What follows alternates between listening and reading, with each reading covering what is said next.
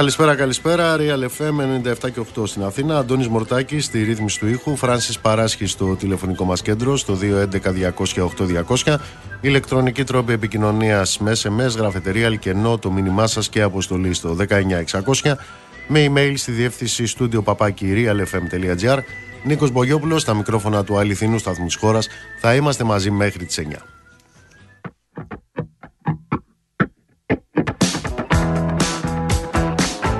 Λοιπόν, από το υποκινούμενοι αγρότες της περασμένης εβδομάδας, τώρα η κυβέρνηση έχει πάει στο τσάι και συμπάθεια και μοιράζει και μερικά λουκουμάκια στην προσπάθεια να κατευνάσει την οργή των αγροτών. Πριν από λίγη ώρα, η Πανελλαδική Επιτροπή των Μπλόκων εξέδωσε ανακοίνωση, στην οποία ανακοίνωση σημειώνει τα εξής.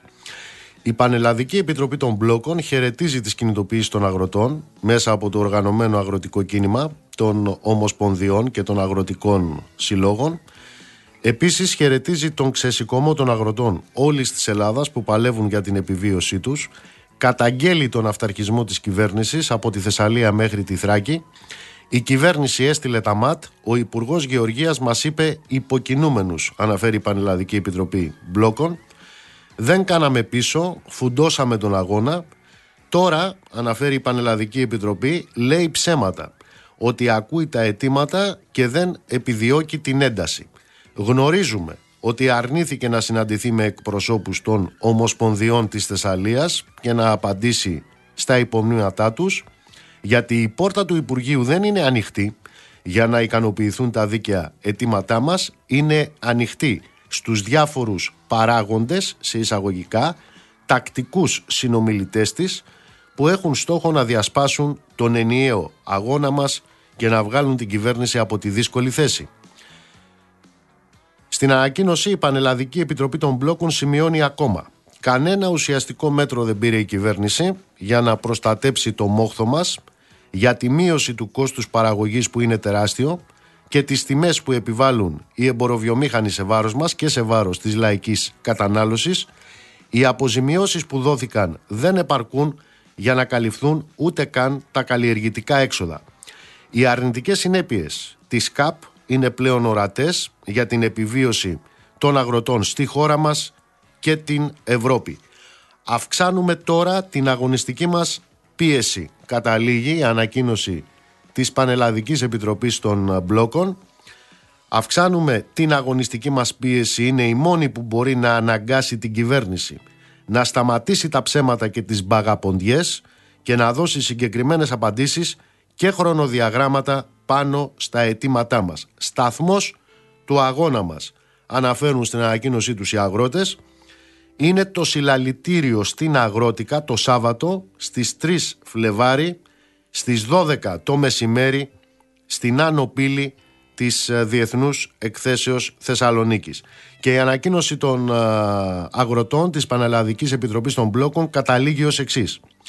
Τα αιτήματα που διεκδικούμε σε κάθε νομό συμπυκνώνονται σε ένα και μοναδικό αίτημα. Διεκδικούμε την επιβίωσή μας ως αγρότες να παραμείνουμε στα χωριά και τις καλλιέργειές μας. Ενισχύουμε τα μπλόκα, συντονιζόμαστε πανελλαδικά, δεν κάνουμε βήμα πίσω αν δεν δικαιωθούμε. Συνεχίζουμε, θα νικήσουμε. Αυτή είναι η ανακοίνωση της Πανελλαδικής Επιτροπής των Μπλόκων πριν από λίγη ώρα.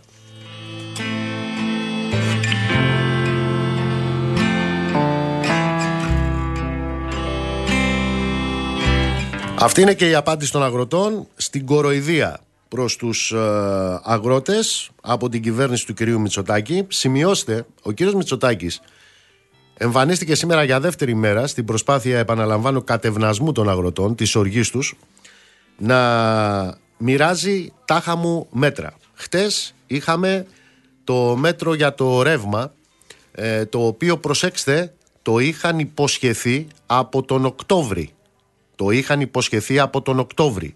Αλλά φαίνεται το επιτελικό κράτος τους δεν μπορούσε τέσσερις μήνες να κάνει κάτι για το ρεύμα, για τους ξεκληρισμένους αγρότες.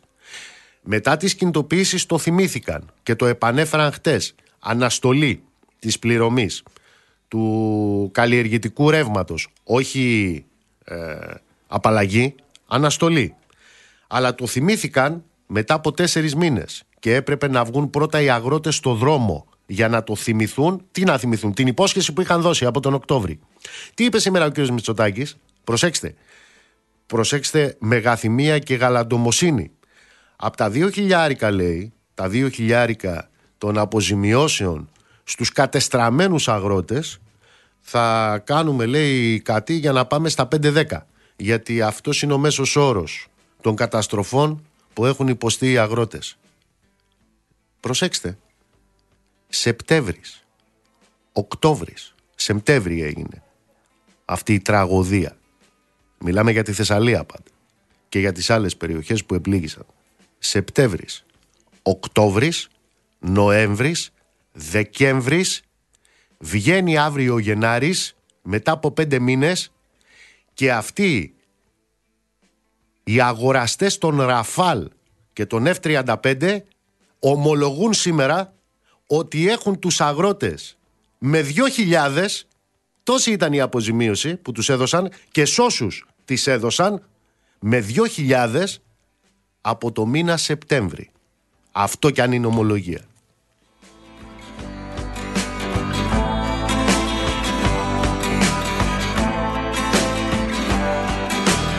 Γι' αυτό σας λέω ότι συνεχίζουν την κοροϊδία και την ε, συνέχισε σήμερα λοιπόν ο κύριος ε, Πρωθυπουργός με συνέντευξή του στο Sky. Ε, εκεί ισχυρίστηκε λοιπόν μετά από όλα αυτά που σας είπα ότι η κυβέρνησή του έχει αποδείξει ότι στηρίζει τους αγρότες στις δύσκολες περιστάσεις.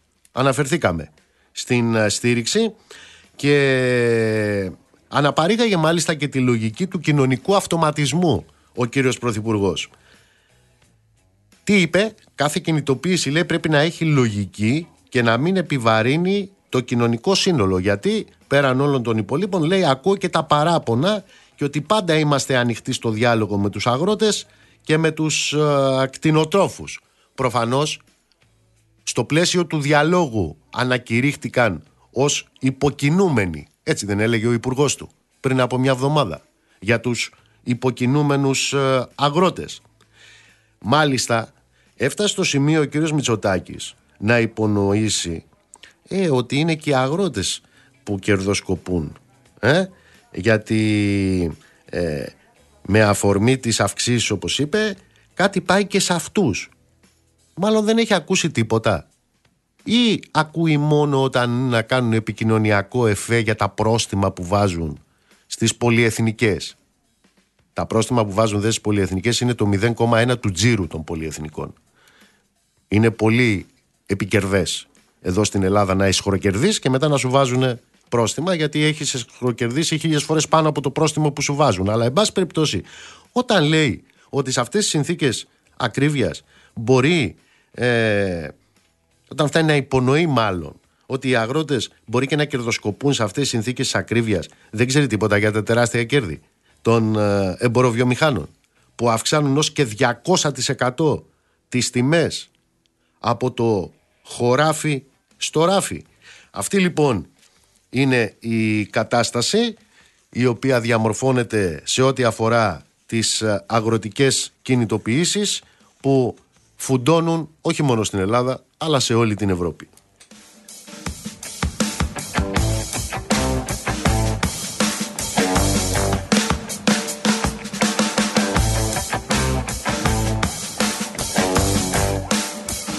Πρέπει να σας πω ότι καταπληκτικός και υπέροχος ήταν ο κύριος Πρωθυπουργός στην ε, σημερινή του συνέντευξη όταν ε, μίλησε για τα ιδιωτικά πανεπιστήμια.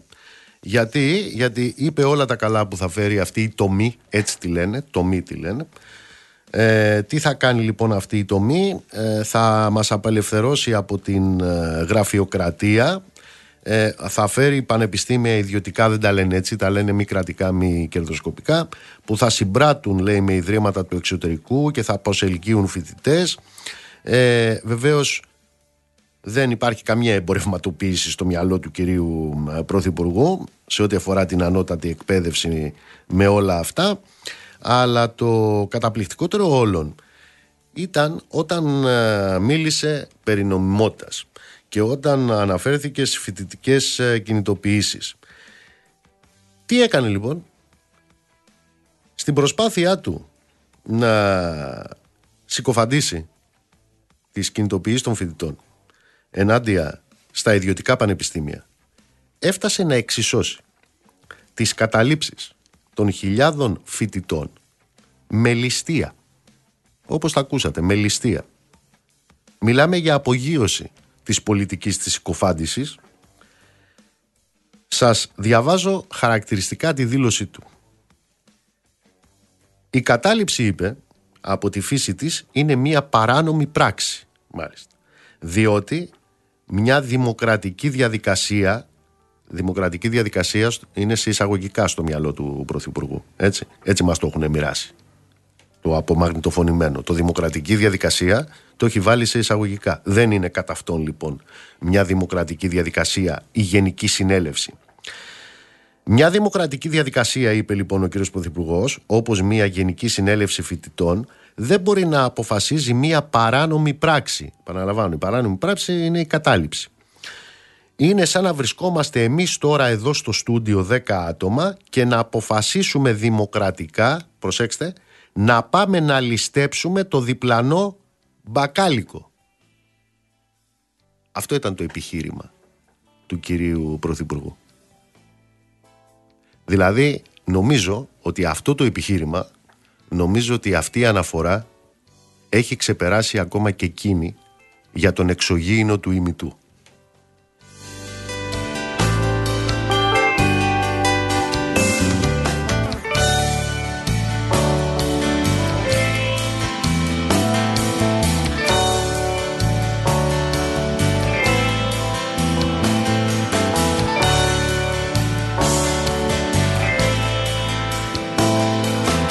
Κατά τα λοιπά πρέπει να σας πω ότι η κυβέρνησή μας και ο ίδιος ο κύριος Μητσοτάκης είναι πάρα πολύ περήφανος για το εξοπλιστικό πρόγραμμα για αυτά τα 40 F-35 όλα αυτά βεβαίως με πρόσχημα την ενίσχυση των ενόπλων δυνάμεων της χώρας.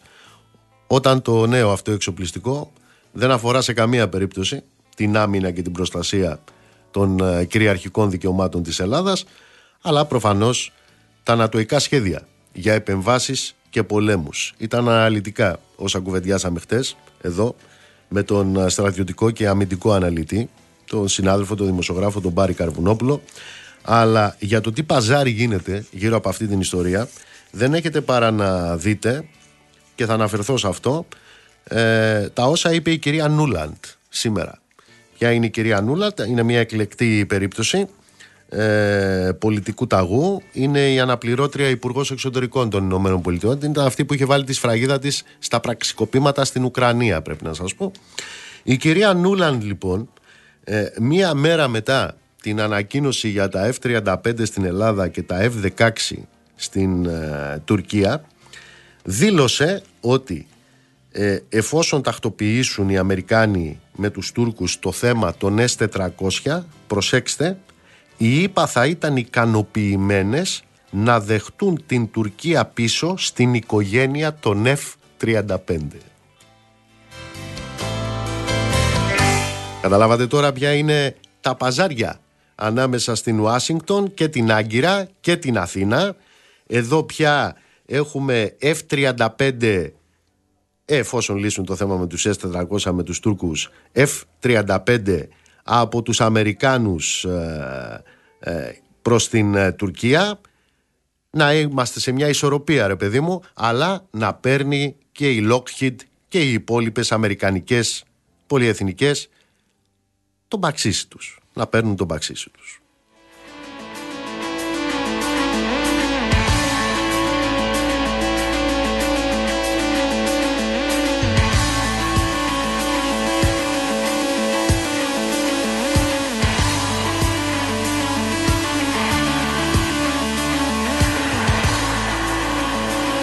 Έτσι λοιπόν είναι σαφές ότι για τους εργάτες όπως έχουμε πει δεν έχουν, για τους συνταξιούχους βεβαίως και δεν έχουν, για την υγεία δεν έχουν, για την παιδεία δεν έχουν, έχουν όμως είπαμε για, τους, ε, για την πατρίδα, ειδικά όταν πίσω από την επίκληση της πατρίδας βρίσκονται οι Αμερικάνοι, βρίσκεται το ΝΑΤΟ, βρίσκεται η Lockheed και οι πολυεθνικές των, ε, των όπλων. Υπενθυμίζω ότι την ώρα που ακούτε τα πανηγύρια για τα F-35 των τουλάχιστον 8,5 δισεκατομμυρίων, ποιος το λέει αυτό, η ανακοίνωση του State Department το λέει για τα 8,5, 8,6 δισεκατομμύρια προς το Κογκρέσο. Και ήταν πολύ ειλικρινή σήμερα ο κύριος Δένδιας που μίλησε εδώ.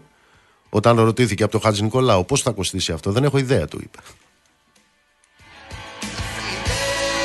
Λοιπόν, ε, όταν ακούτε λοιπόν όλα αυτά τα πανηγύρια για αυτά τα F-35 που για την Ελλάδα όπως λένε οι ειδικοί δεν κάνουν, δεν κάνουν λέει για την Ελλάδα αλλά κάνουν για το ΝΑΤΟ και για τις ανάγκες του ΝΑΤΟ. Να θυμάστε ότι αυτά τα 8,5 δισεκατομμύρια χωρίς να περιλαμβάνεται εδώ το οπλικό σύστημα έχουν έρθει να προσθεθούν σε 51 δισεκατομμύρια 51 δισεκατομμύρια. Το 25% ενός ολόκληρου ΑΕΠ της χώρας έρχονται να προσθεθούν λοιπόν στα 51 δισεκατομμύρια των στρατιωτικών δαπανών που καταντούν φυσικά να είναι νατοικές εξοπλιστικές δαπάνες που μέσα στη δεκαετία 2014-2023 έχει επομιστεί ο ελληνικός λαός. Και τα έχει επομιστεί ο ελληνικός λαός σε εποχές μνημονίων και μετά καρά μνημονίων, γιατί υποτίθεται ότι έχουμε τελειώσει από τα μνημόνια, μέσα σε αυτή τη δεκαετία 2014-2023 οι στρατιωτικές παύλα νατοικές δαπάνες εξοπλισμοί είναι 51,2 δισεκατομμύρια. Σε αυτά, ξαναλέω, έρχονται να προσθεθούν τώρα τα F-35. Αυτά με τα οποία, αυτά για τα οποία παζαρεύει τώρα το Αμέρικα να πάρει και η Τουρκία. Και όλα αυτά τα επομίζεται ο ελληνικός λαός όχι για την διασφάλιση της εθνικής κυριαρχίας αλλά για τις business. Μιας άρχουσας τάξης εδώ ντόπιας, που στο πλαίσιο των αιματοβαμένων διεθνών συμμαχιών και υποχρεώσεών της για να κάνει αυτή τις business της θα πρέπει να πληρώσει ο ελληνικός λαός. Και πληρώνει ο ελληνικός λαός. Αυτή είναι η ιστορία με τα F-35 την ώρα που μας είπε ο κύριος Πρωθυπουργός ότι από Σεπτέμβρη μήνα από Σεπτέμβρη μήνα όταν έγιναν οι τεράστιες καταστροφές στη Θεσσαλία μέχρι σήμερα 30 Γενάρη έχουν τους αγρότες εκεί με 2 χιλιάρικα λέει αποζημίωση. 2 χιλιάρικα αποζημίωση. Πέντε μήνες.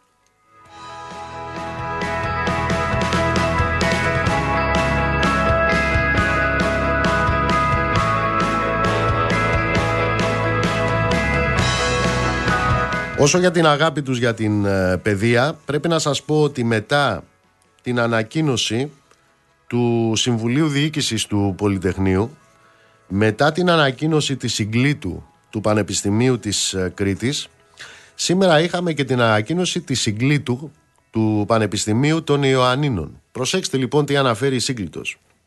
Το Πανεπιστήμιο Ιωαννίνων εκφράζει την έντονη ανησυχία και την έκδηλη αγωνία του για το μέλλον της δημόσιας ανώτατης εκπαίδευσης στη χώρα μας. Τα ανώτατα εκπαιδευτικά ιδρύματα της χώρας παρέχουν σε πλήρη εναρμόνιση με τις διεθνείς προδιαγραφές σύγχρονη πανεπιστημιακή εκπαίδευση αλλά και ερευνητικό έργο υψηλής ποιότητας. Την τελευταία 15 ετία το σημαντικό αυτό έργο επιτελείται υπό συνθήκες ακραίας υποστελέχωσης σε ανθρώπινο δυναμικό τόσο επιστημονικό όσο και διοικητικό και με διαρκή υποχρηματοδότηση που έχει οδηγήσει σε μαρασμό κτηριακές και εργαστηριακές υποδομές. Επαναλαμβάνω, αυτή είναι η ανακοίνωση που του, της συγκλήτου του Πανεπιστημίου Ιωαννίνων που έρχεται να προσθεθεί σε αυτές των άλλων πανεπιστημίων της χώρας την ώρα που ο κύριος Μητσοτάκης μιλάει για τα ιδιωτικά του πανεπιστήμια και παρομοιάζει τις κινητοποιήσεις και τις αποφάσεις αγώνων των φοιτητών σαν να ήταν ληστεία. Προσέξτε λοιπόν τώρα ποιοι είναι οι ληστές. Το Πανεπιστήμιο Ιωαννίνων, ξαναλέω, σύμφωνα με την ανακοίνωση της Συγκλήτου, λειτουργεί κατά αναλογία σήμερα με, λιγότερα, με λιγότερο από το 50% της χρηματοδότησης για την κάλυψη των λειτουργικών αναγκών του με την οποία λειτουργούσε το Πανεπιστήμιο Ιωαννίνων και το ΤΕΗ Υπήρου το 2009. Επαναλαμβάνω, από το 9 μέχρι τώρα έχουν κόψει πάνω από το 50% της χρηματοδότησης του Πανεπιστημίου. Αυτό πώς το λένε; Αυτό το λένε ενίσχυση ή ληστεία. Σύμφωνα με την σύγκλιτο του Πανεπιστημίου, ενώ ο αριθμός των εγγεγραμμένων φοιτητών έχει αυξηθεί κατά 45% η μείωση που συντελέστηκε στον αριθμό των μελών του διδακτικού προσωπικού στη διάρκεια των τελευταίων 15 ετών είναι της τάξης του 20%. Αντιλαμβάνεστε; Έχει μειωθεί κατά 20% το διδακτικό προσωπικό όταν ο αριθμός των φοιτητών έχει αυξηθεί 45%. Αυτό πώς το λένε; Ενίσχυση ή ληστεία; Σύμφωνα με την ανακοίνωση της συγκλήτου του Πανεπιστημίου των Ιωαννίνων, ο μέσος αριθμός φοιτητών που αντιστοιχούσε σε κάθε μέλος του ΔΕΠ το 2009 ήταν 35. Σήμερα πόσο είναι; 61. Δηλαδή, για κάθε έναν καθηγητή το 2009 είχαμε 35 φοιτητές. Σήμερα έχουμε 61 φοιτητές. Ποσοστό το οποίο είναι, όπως αναφέρει η σύγκλιτος του Πανεπιστημίου Ιωαννίνων, τετραπλάσιο από τον ευρωπαϊκό μέσο όρο. Αυτό πώς το λένε στη γλώσσα του Χάρβαρτ και του κυρίου Πρωθυπουργού και του κυρίου Πιερακάκη; Ενίσχυση της δημόσιας παιδείας ή ληστεία, αφού του αρέσουν αυτά τα παραδείγματα; Και αυτού του είδους τα επιχειρήματα του κυρίου Μητσοτάκη. Το διοικητικό προσωπικό, σε ό,τι αφορά τα Γιάννενα, το Πανεπιστήμιο, διαβάζω από την ανακοίνωση της συγκλήτου, έχει συρρυκνωθεί κατά 43% και πλέον αντιστοιχεί ένας υπάλληλος σε 115 φοιτητές.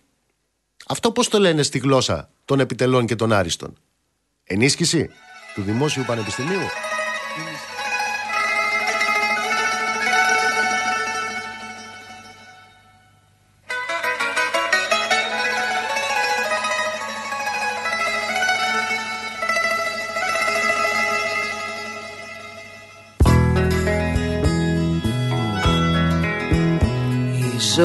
Σου έτσι κι αλλιώς. Ο κόκαλος και φαγωμένος σκελετός. Η ζωή σου εδώ και εκεί μαύροι έρωτες και καταδική μυστική. Η ζωή σου όπου κι αν πας κρύες κάμαρες και αποκλεισμένος μαχάλας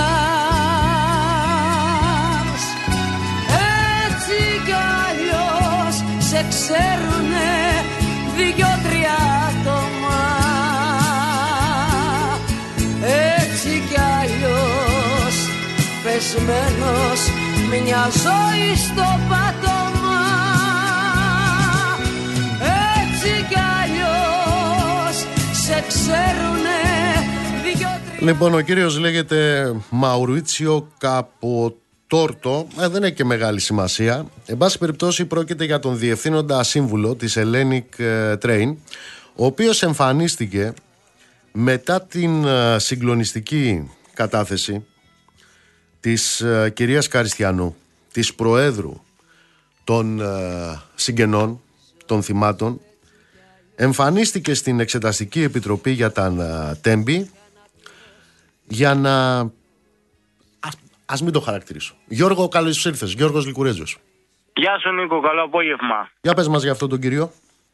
Ε, κοίτα, η είδηση είναι ότι η εξεταστική ομόφωνα και νομίζω ότι αυτό δείχνει και κάτι στη λογική ότι μέχρι σήμερα μόνο διαφωνίες είχαμε το γεγονός ότι όλα τα κόμματα συμφώνησαν σε, στο να στείλουν τα πρακτικά της κατάθεσης του κ. Καποτόρτο στην εισαγγελία εφετών με το ερώτημα της ψευδορκίας, νομίζω ότι δείχνει το βαθμό της οργής που προκάλεσε οριζόντια η κατάθεση του κ. Καποτόρτο και από το ρεπορτάζ που έκανα πρέπει να σου πω ότι δεν είναι μόνο το περιεχόμενο των όσων είπε ο κ. Καποτόρτο για ε, αυτό που εξόργησε τους βουλευτές, ήταν και το ύφος του.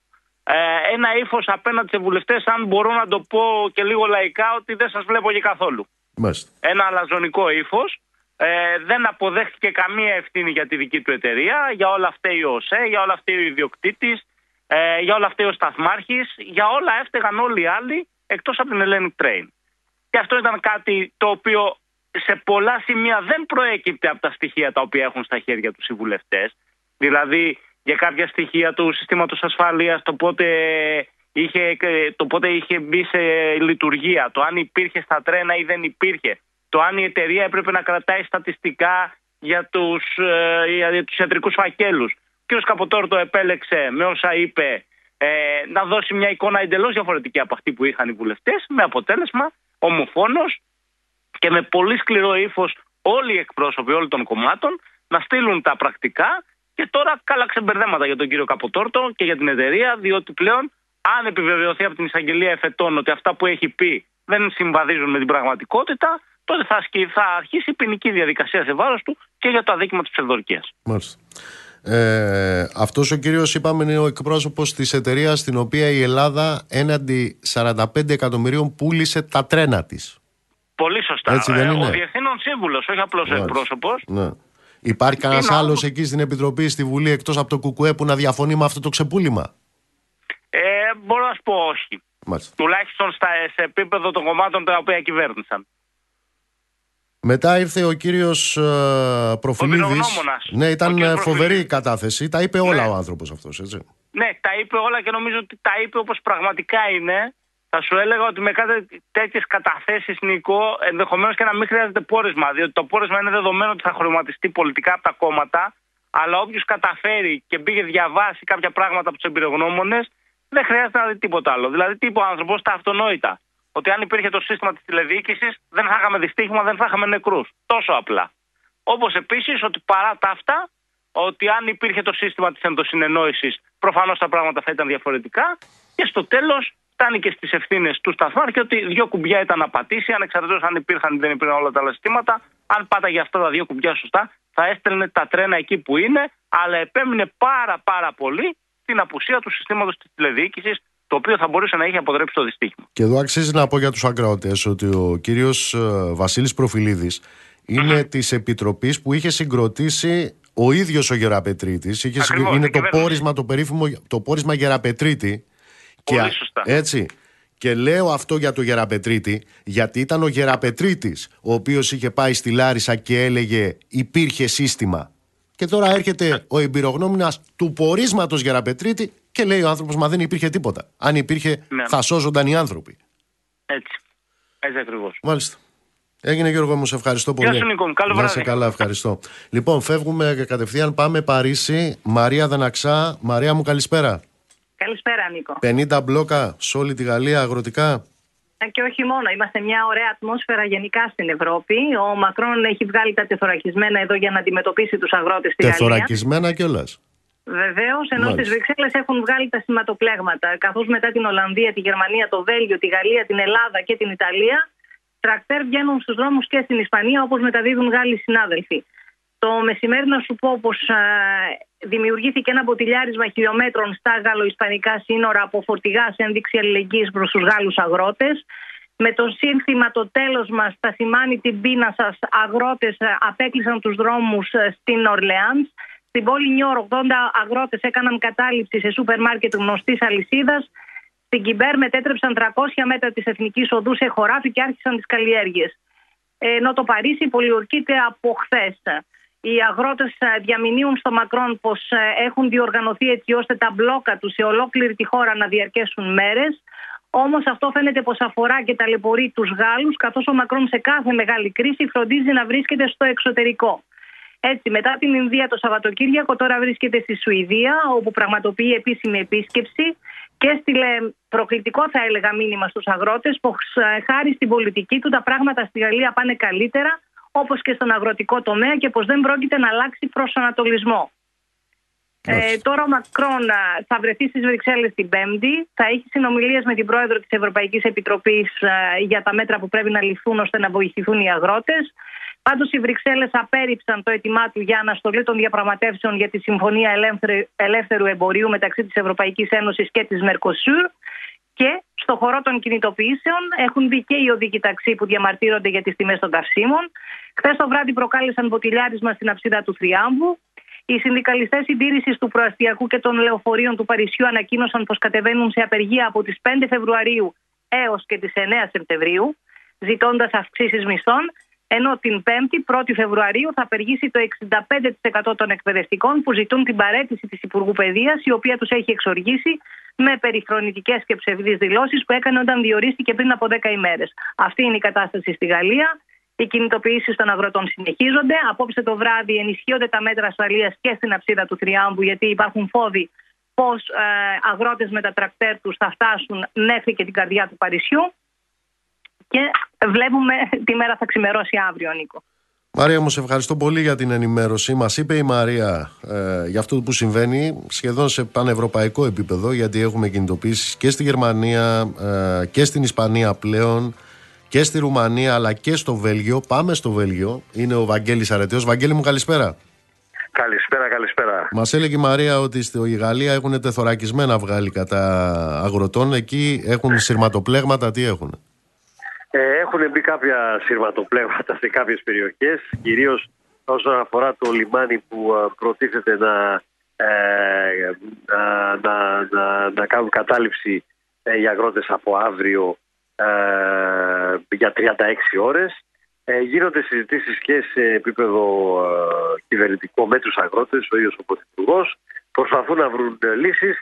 Ε, υπάρχει όμως και μια ευρύτερη, ε, ένας ευρύτερος εκνευρισμός εκ μέρους των αγροτών στο Βέλγιο και υπάρχουν και ιδέες ε, και να γίνει κάποια ε, νέα μεγαλύτερη όμως ε, πορεία στις Βρυξέλλες την Πέμπτη που έχει μια έκτακτη σύνοδο των, των ηγετών και βεβαίως να μπλοκάρουν και κάποιους μεγάλους οδικούς άξονες που μεταφέρουν ε, κυρίως προϊόντα από Γερμανία, Γαλλία μέσω του Βελγίου.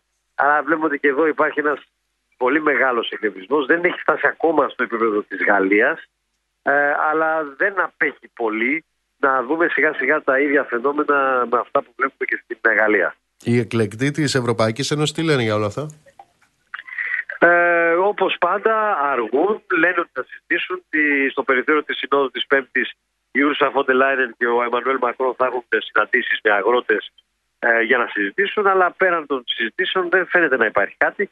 Και βεβαίως εδώ πρέπει να σημειώσουμε, Νίκο, ότι ε, ένα από τα μεγάλα πολύπλοκα προβλήματα είναι όλο αυτό το θέμα του, ε, της, ε, της πράσινης συμφωνίας της Ευρωπαϊκής Ένωσης ε, η οποία ναι μεν ε, προβλέπει πάρα πολύ ορθά πράγματα και πρακτικές για την προστασία του περιβάλλοντος και της φύσης. Ωστόσο φαίνεται ότι αυτό το πέρασμα είναι τόσο γρήγορο που σε πάρα πολλούς τομείς και κυρίως στη Γεωργία δημιουργεί τεράστια προβλήματα τα οποία είναι πια δομικά και ε, έρχονται να ε, προσθεθούν σε όλα τα προβλήματα της, ε, της Γεωργίας στα τελευταίες δύο δεκαετίες της Ευρωπαϊκής Ένωσης που έχουν συσσωρευτεί. Έτσι. Ε, έτσι αυτή τη στιγμή βρισκόμαστε σε ένα είδος αδιεξόδου ε, αν και εφόσον η Ευρωπαϊκή Ένωση, οι ηγεσίες της θελήσουν να συνεχίσουν με αυτούς τους ρυθμούς τουλάχιστον αυτή την μετάβαση στην, ε, στην πράσινη ενέργεια. Αγγέλη μου, λοιπόν, το παρακολουθείς και μας ενημερώνεις. Σε ευχαριστώ πολύ. Καλό βράδυ.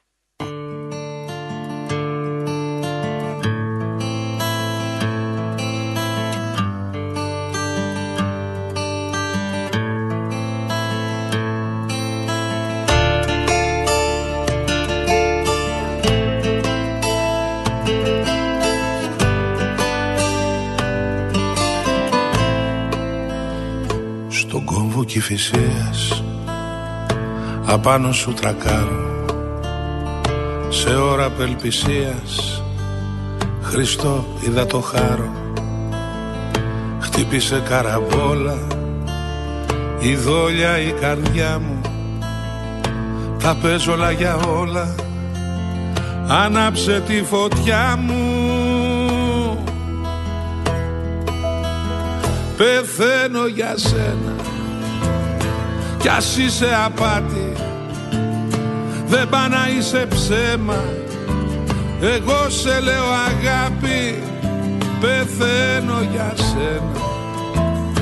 Κι ας είσαι απάτη δεν πά να είσαι ψέμα. Εγώ σε λέω αγάπη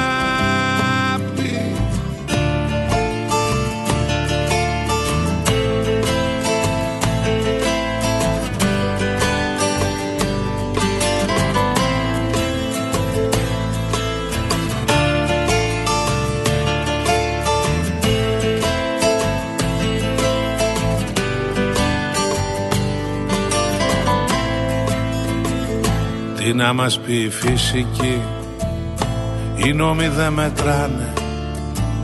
Σε φάση μεταφυσική Τα πάθη κυβερνάνε. Αν είσαι άνθος του καλού Δεν ψάχνω αποδείξεις. Στην αυταπάτη ενός τρελού Θα ζω μέχρι να λήξεις. Πεθαίνω για σένα κι ας είσαι απάτη. Δεν πά να είσαι ψέμα. Εγώ σε λέω αγάπη. Πεθαίνω για σένα. Κι ας είσαι απάτη. Δεν πά να είσαι ψέμα. Εγώ σε λέω αγάπη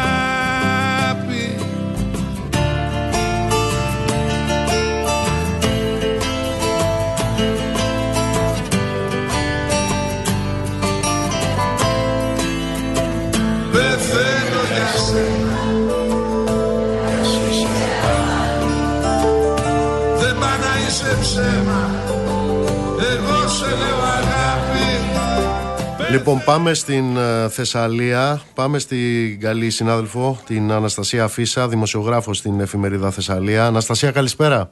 Καλησπέρα, καλησπέρα και στους ακροατές του Ρεαλικού. Τι εικόνα έχεις από τη σύσκεψη στην οποία έχει καλέσει η Επιτροπή Μπλόκων; Η, η σύσκεψη να πούμε ότι έχει, είναι παρουσία πλήθους ε, αγροτών από όλη την ε, Θεσσαλία. Οι απόψεις είναι πάρα πολλές, τουλάχιστον από τις πληροφορίες οι οποίες έρχονται και σε εμάς.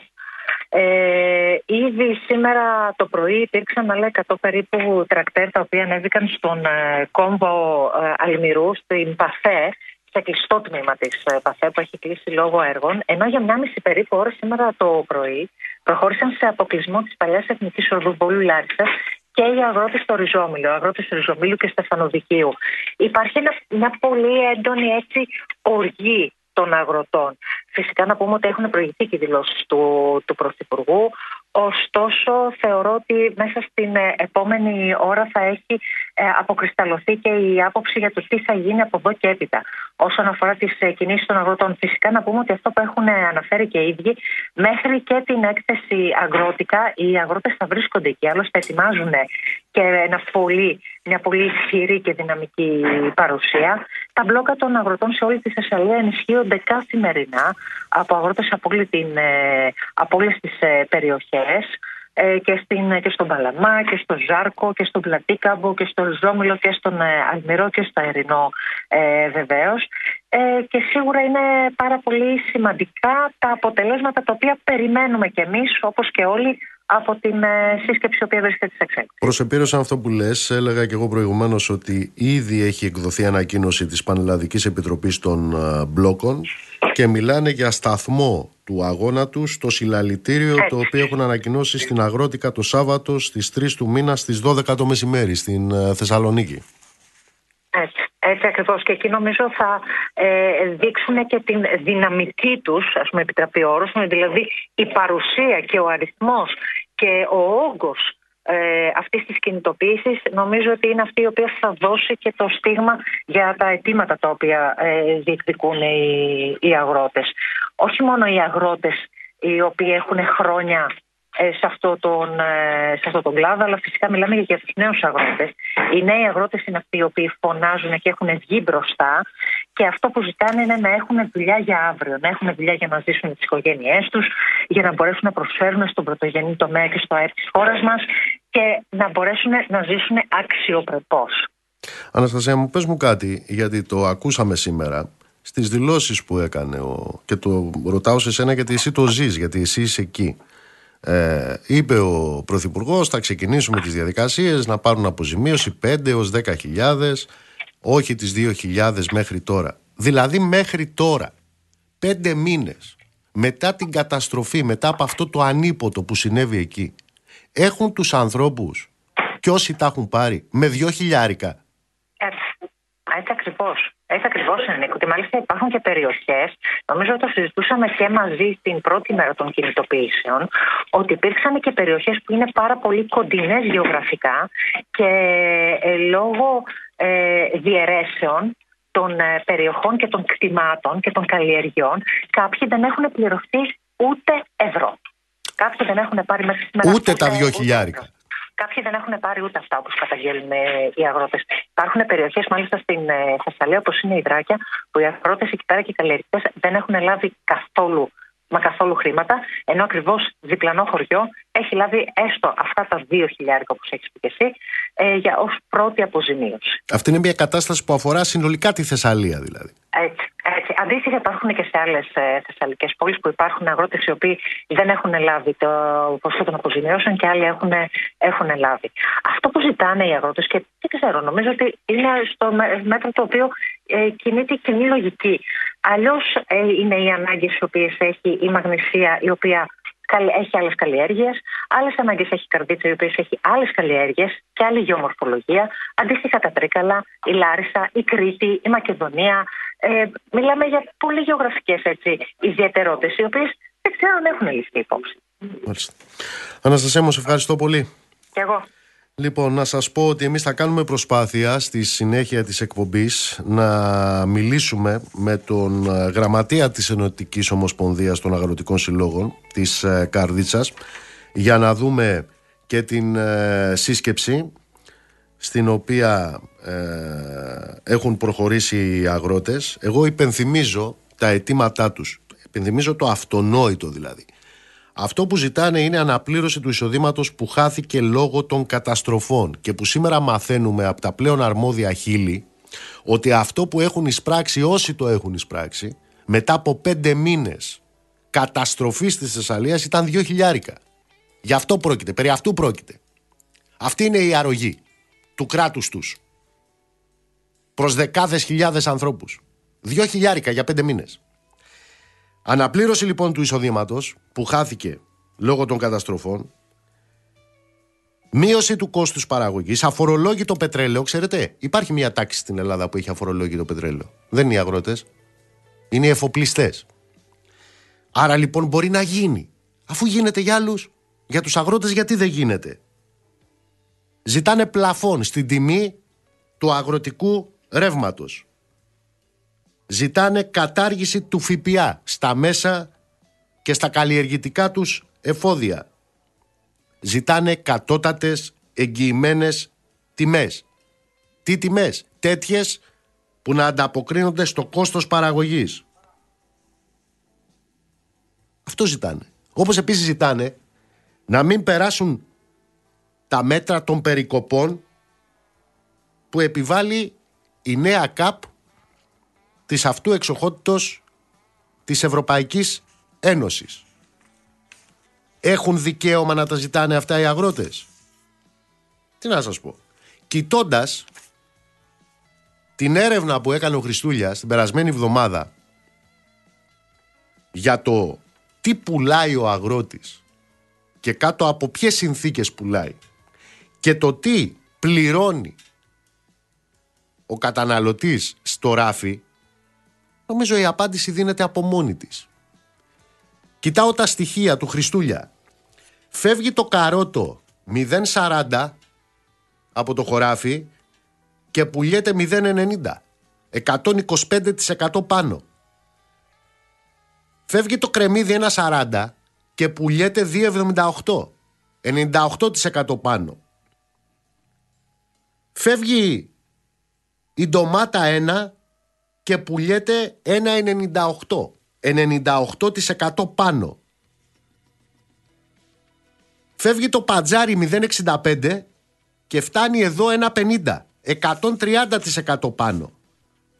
Φεύγει το μαρούλι 0,25 από τον αγρότη και πουλιέται εδώ 0,65. 160% πάνω. Εσείς τι λέτε; Αυτά γίνονται εν αγνία της κυβερνήσεως. Δεν γνωρίζει η κυβέρνηση. Τι γίνεται; Ή παρακολουθεί το φαινόμενο; Και τι είδους φαινόμενο είναι αυτό; Προφανώς είναι το φαινόμενο της ελεύθερης οικονομίας τους και της ελεύθερης αγοράς τους. Μόνο που αυτό έχει συνώνυμο. Λέγεται κερδοσκοπία, λέγεται εσχροκέρδια, λέγεται ληστεία, λέγεται καπιταλισμός του κερατά και την ίδια ώρα για αυτούς που παράγουν ό,τι γίνεται αντικείμενο εσχροκέρδειας και λαιλασίας δεν έχουν. Έχουν όμως για τους κερδοσκόπους και τους εσχροκερδείς.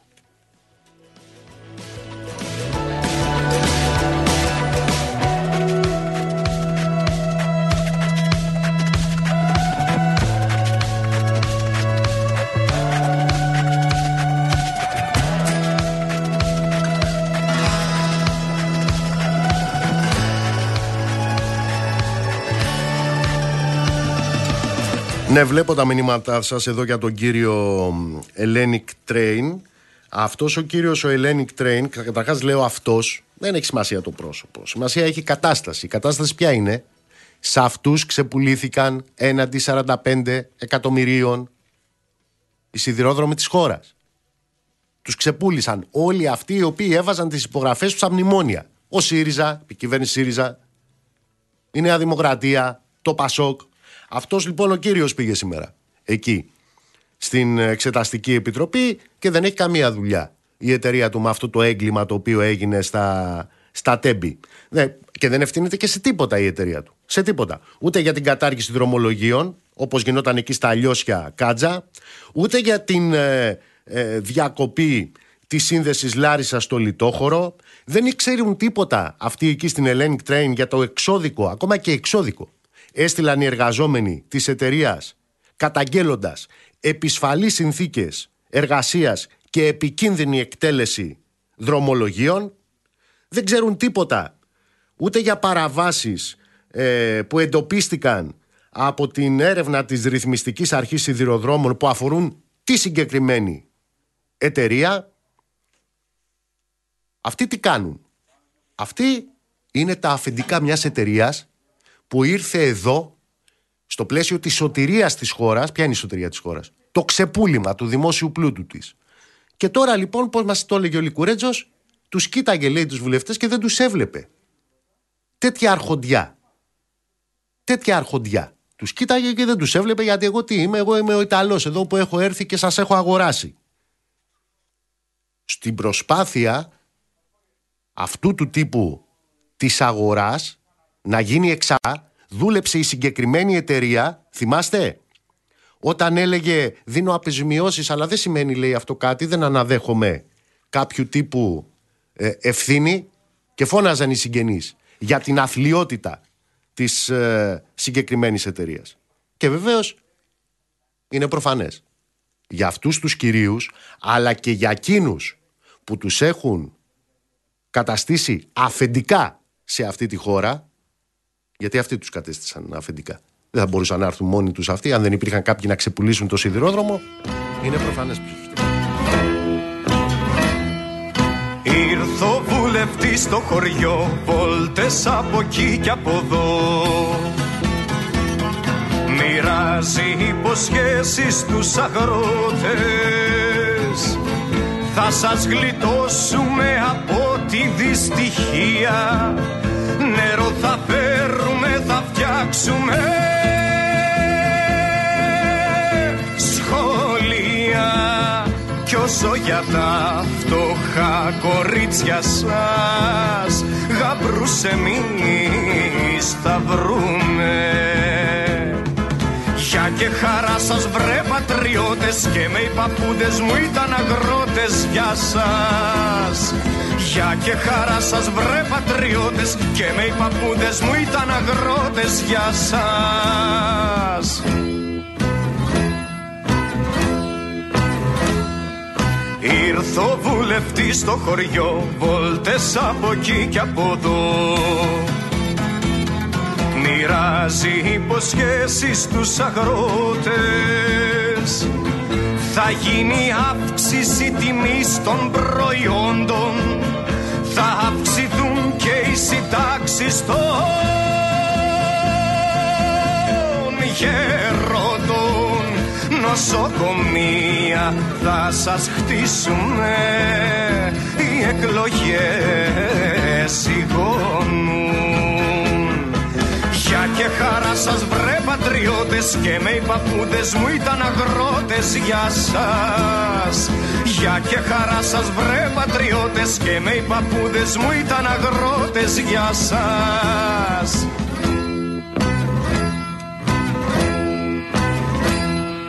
Μπήκε ο βουλευτής στη Βουλή Βόλτες από εδώ και από εκεί Χρονιάστηκε σαν Διάνος στην Αθήνα. Και μην τον είδατε το φίλο το Λεβέντι Απ' το χωριό μας δεν περνάει ούτε για γλέντι.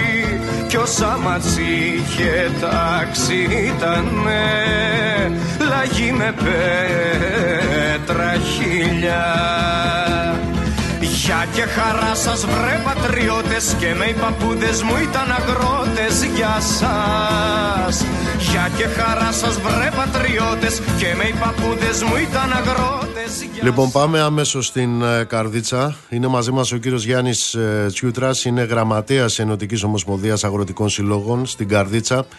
Κύριε Τσιούτρα, καλησπέρα. Καλησπέρα. Δώστε μας Καλησπέρα μια... στους ακροατές μας. Καλησπέρα. Δώστε μας μια ενημέρωση για τη σύσκεψη που κάνετε. Είναι σε εξέλιξη, είναι ζωντανή, αγωνιστική, μεγάλη, που δίνει τον τόνο για την κλιμάκωση που ακολουθεί. Είμαστε ακόμα στην αρχή. Αυτή τη στιγμή με πρωτοβουλία εδώ του μπλόκου ενώνουμε δυνάμεις σε επίπεδο Θεσσαλίας, πάμε σε πανελλαδικό επίπεδο γιατί έτσι πρέπει, τα προβλήματα είναι κοινά, ενιαία, με τη μόνη διαφοροποίηση εδώ στη Θεσσαλία που πάθαμε και τις μεγάλες καταστροφές με ευθύνη των κυβερνήσεων, των περιφερειών και των Δήμων εδώ, που διαχρονικά τους βάζαμε το ζήτημα και το αίτημα να γίνουν τα έργα τα αντιπλημμυρικά, τα αντιπυρικά, γιατί οι συνάδελφοί μας καταστράφηκαν και άλλοι και με τις πυρκαγιές του καλοκαιριού. Ε, δεν πάει άλλο.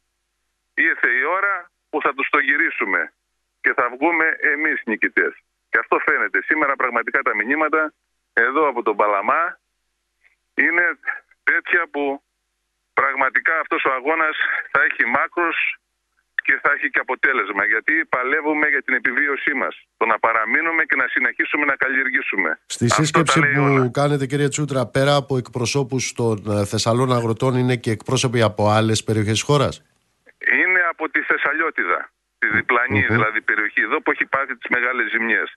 Είμαστε αυτή τη στιγμή για να μπορέσουμε, γιατί τώρα δεν έχουμε μια εβδομάδα που βγήκαμε, προσπαθήσαμε να, εδώ σε επίπεδο Θεσσαλίας να δημιουργήσουμε πρώτα τις προποθέσεις, περιμένουμε και την υπόλοιπη Ελλάδα που βγαίνουν και εκεί αυτή τη στιγμή να μπορέσουμε να πάρουμε και τέτοιες πρωτοβουλίες, γιατί πάντα πιστεύω και αυτό φαίνονταν και έδωνα τον τόνο των αγροτικών κινητοποιήσεων η περιοχή εδώ της Θεσσαλίας.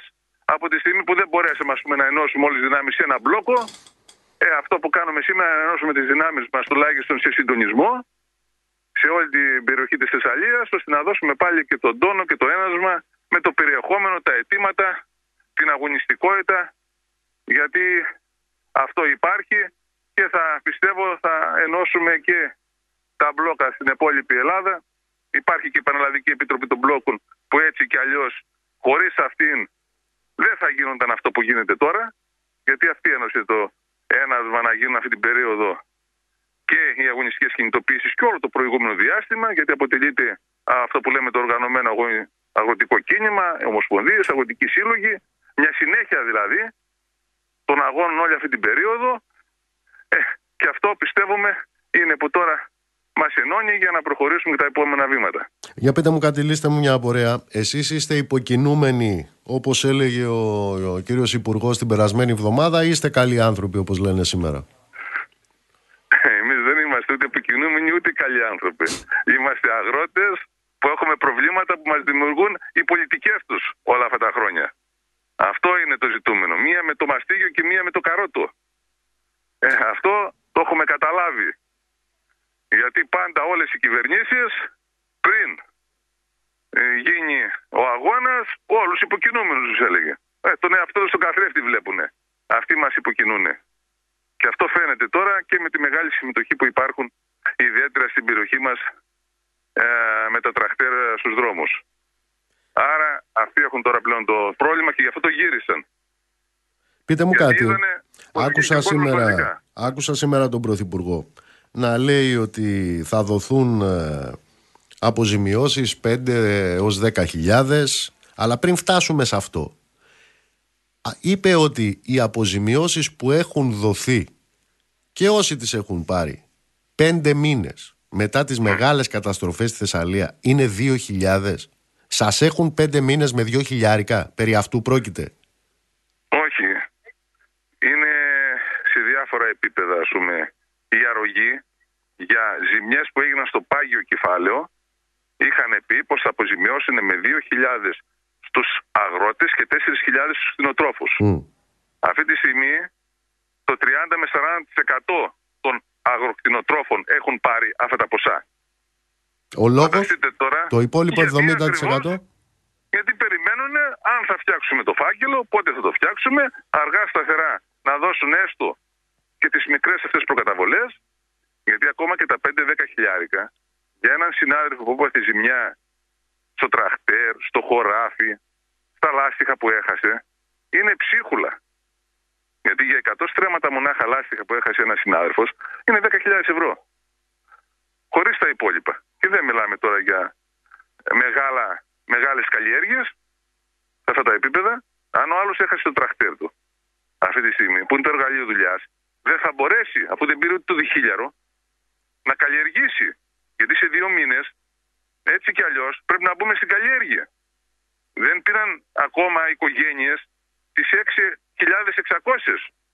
που είναι για τα καταστραμμένα σπίτια. Είναι 20% τουλάχιστον στην περιοχή μας. Εδώ. Δεν έχουν πάρει το ενίκιο, την επιδότηση ενοικίου.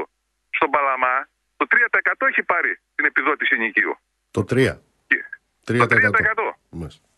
Και πολλές οικογένειες μένουν σε σπίτια που προσπαθούν να βρουν μόνοι τους. Και πώς θα τα πληρώσουν αυτά, αφού δεν έχουν και εισόδημα. Με τα αντιπλημμυρικά τι γίνεται πάνω κύριε Σιούτρα; Αντιπλημμυρικά καταρχήν δεν έχουν ξεκινήσει. Και αν πάρουμε υπόψη μας και την έκθεση των Ολλανδών και τις σκέψεις της κυβέρνησης και της περιφέρειας για την ανασυγκρότηση εδώ της Θεσσαλίας, μαύρο φίδι που μας έφαγε πάλι. Από ό,τι φαίνεται, γιατί είναι στη λογική κόστους όφελος, δεν φαίνεται να το προχωράνε. Θα πάνε στη λογική, θα έχουμε περιοχές, τι να κάνουμε, θα πλημμυρίζουν, ε, και να παίρνετε και Μα συμφέρει καλύτερα να σας δίνουμε κάποιο φιλοδόρημα ως αποζημίωση παρά να φτιάξουμε έργα που θα σας προστατεύει και τη ζωή και την καλλιέργεια και την περιουσία συνολικότερα. Αυτό προσπαθούν να κάνουν και γι' αυτό ακριβώς και κολλησιεργούν. Μας έφεραν εδώ και τους Ολλανδούς. Ενώ αυτά τα κάνουν και μια χαρά και οι ίδιοι εδώ τόσα χρόνια. Δεν χρειαζόμαστε τους Ολλανδούς να μας τα πούνε αυτά. Γι' αυτό εμείς είχαμε και πέρυσι και πρόπερσι που μας πήγαιναν και στα δικαστήρια που κάναμε αγώνες κτλ. Τα αγροτοδικεία. Αυτά τα αιτήματα είχαμε. Γιατί ξέραμε τι θα έρθει. Γιατί πραγματικά δεν είχαν γίνει τα απαραίτητα έργα όλα αυτά τα χρόνια. Από τα φράγματα που λέμε στα ορεινά μέχρι και να μπορέσουν εδώ στον κάμπο να φτιάξουν, να διευρύνουν τα ποτάμια, να τα καθαρίσουν, τα ρέματα κτλ. Αυτά ούτε τώρα γίνονται. Μάλιστα. Και σύν το ότι είναι τρίπια και τα όποια ε, αναχώματα υπάρχουν για να προστατεύουν την περιοχή, ε, εδώ όλοι μας είμαστε αναστατωμένοι το τι θα γίνει σε μια επόμενη, όχι μεγάλη βροχή, σε μια βροχή που έχουμε καλλιεργήσει αυτή τη στιγμή και κάποιοι ξυτάρια ε, και θα περιμένουμε πάλι τον Ελγά να μας αποζημιώσει. Άρα δηλαδή δεν υπάρχει ούτε κράτος πριν, ούτε κατά τη διάρκεια της πλημμύρας, ούτε και τώρα. Για τα δικά μας δηλαδή προβλήματα, ας πούμε που αντιμετωπίσαμε στη Θεσσαλία. Τώρα περί κόστους, που είναι ψηλό, πού είναι το αφορολόγητο πετρέλαιο, πού είναι το ρεύμα το αγροτικό στα 7 λεπτά που διεκδικούμε και έχει ανεβεί πολύ υψηλά το κόστος, πού είναι οι τιμές που πρέπει να είναι πραγματικά εγγυημένες και κατώτερες για να μπορέσουμε να ζήσουμε και με βάση το κόστος παραγωγής. Οι, Ε, πε- όλα οι, αυτά περικοπές, εξυπηρετούν- οι περικοπές που περιλαμβάνονται στην ε, νέα ΚΑΠ, τι σημαίνουν για σας κύριε Τσιούτρα. Κοιτάξτε να δείτε, είναι αυτό που λέγαμε εδώ και χρόνια όταν βγαίναμε. Ήταν οι επιδοτήσεις που δίνανε το τυράκι στη φάκα. Το λέγαμε. Και αν θυμάστε και το συνάδελφο, τον Αίμνη στο Βαγγέλη Μπούτα, που έλεγε για αυτά τα ζητήματα από τότε, που ήταν ο, ο μπροστάρης των αγώνων εδώ της περιοχής και σε πανελλαδικό επίπεδο. Από τότε λέγαμε πως όλες αυτά θα έρθει η ώρα που τώρα μας λέγανε πως να υπάρχουν επιδοτήσεις στη λογική να αποδεχτούμε το ξεκλήρισμα των βιοπελιστών αγροκτηνοτρόφων. Γιατί από τη μια μεριά έδωναν ένα συμπλήρωμα ως επιδότηση για να παίρνουν οι βιομηχανίες φτηνά τα προϊόντα μας και ταυτοχρόνως να αγοράζαμε ακριβά τα εφόδια ε, και σταδιακά αυτά τώρα σταματάνε. Ας πούμε να σου πω το παράδειγμα του βαμπάκι. Στην περιοχή μας όταν ξεκίνησε η ΚΑΠ η επιδότηση στο βαμπάκι τότε που πέραμε επιδοτήσεις ήταν 100 ευρώ. 99 για την ακρίβεια. Τώρα αυτή τη στιγμή είναι στα 23. Άρα σχεδόν δεν υπάρχει. Είναι χάσιμο εισοδήματο. Γιατί οι τιμές είναι χαμηλότερες από τα χρόνια εκείνα που πέραν αυτές τις επιδοτήσεις. Τις αξιοποιήσανε για να ξεκληρίζουν τον κόσμο. Τους αγρότες, τα χωριά μας, όλα αυτά ήταν προς αυτή την κατεύθυνση. Και γι' αυτό προβληματίζεται και ένας κόσμος τώρα για την καινούργια ΚΑΠ, γενικότερα για την Ευρωπαϊκή Ένωση, για το που πάει. Ανοίγουμε τέτοιες κουβέντες εδώ με τους συναδέλφους για να κατανοήσουμε και τις αιτίες και το πού πάει η κατάσταση και τι προοπτική πρέπει να δώσουμε. Γιατί αν δεν βάλουμε τις ζωές μας, αν δεν βάλουμε τις ανάγκες μας, αν δεν βάλουμε το συμφέρον εδώ γενικότερα του λαού, γενικότερα μπροστά στο προσκήνιο, ε, θα μας εκμεταλλεύονται οι λίγοι που προς αυτή την κατεύθυνση δουλεύουν και οι κυβερνήσεις. Πείτε μου κάτι τελευταίο κύριε Τσούτρα. Βλέπω στην ανακοίνωση της Πανελλαδικής Επιτροπής των ε, Μπλόκων μιλάει για μεγάλο συλλαλητήριο στην Αγρότικα το Σάββατο στις 12 το μεσημέρι. Ε, καταλαβαίνω ότι και ο Παλαμάς και η Καρδίτσα κινείται σε αυτή την κατεύθυνση. Βεβαίως, εμείς ήδη το έχουμε συζητήσει γιατί Μάλιστα. είμαστε μέλος έτσι κι αλλιώς της Πανελλαδικής Επιτροπής των Μπλόκων. Το έχουμε συζητήσει. Ήδη συγκεντρώνουμε ε, κόσμο, συμμετοχές από τα χωριά εδώ για να πραγματικά να πάμε στη Θεσσαλονίκη εκατοντάδες αγρότες και χιλιάδες από όλη την Ελλάδα. Κύριε Τσούτρα, ευχαριστώ θερμά για την επικοινωνία και την ενημέρωση. Ευχαριστώ Να θερμά. είστε καλά και εγώ ευχαριστώ και εμείς ευχαριστούμε όλοι.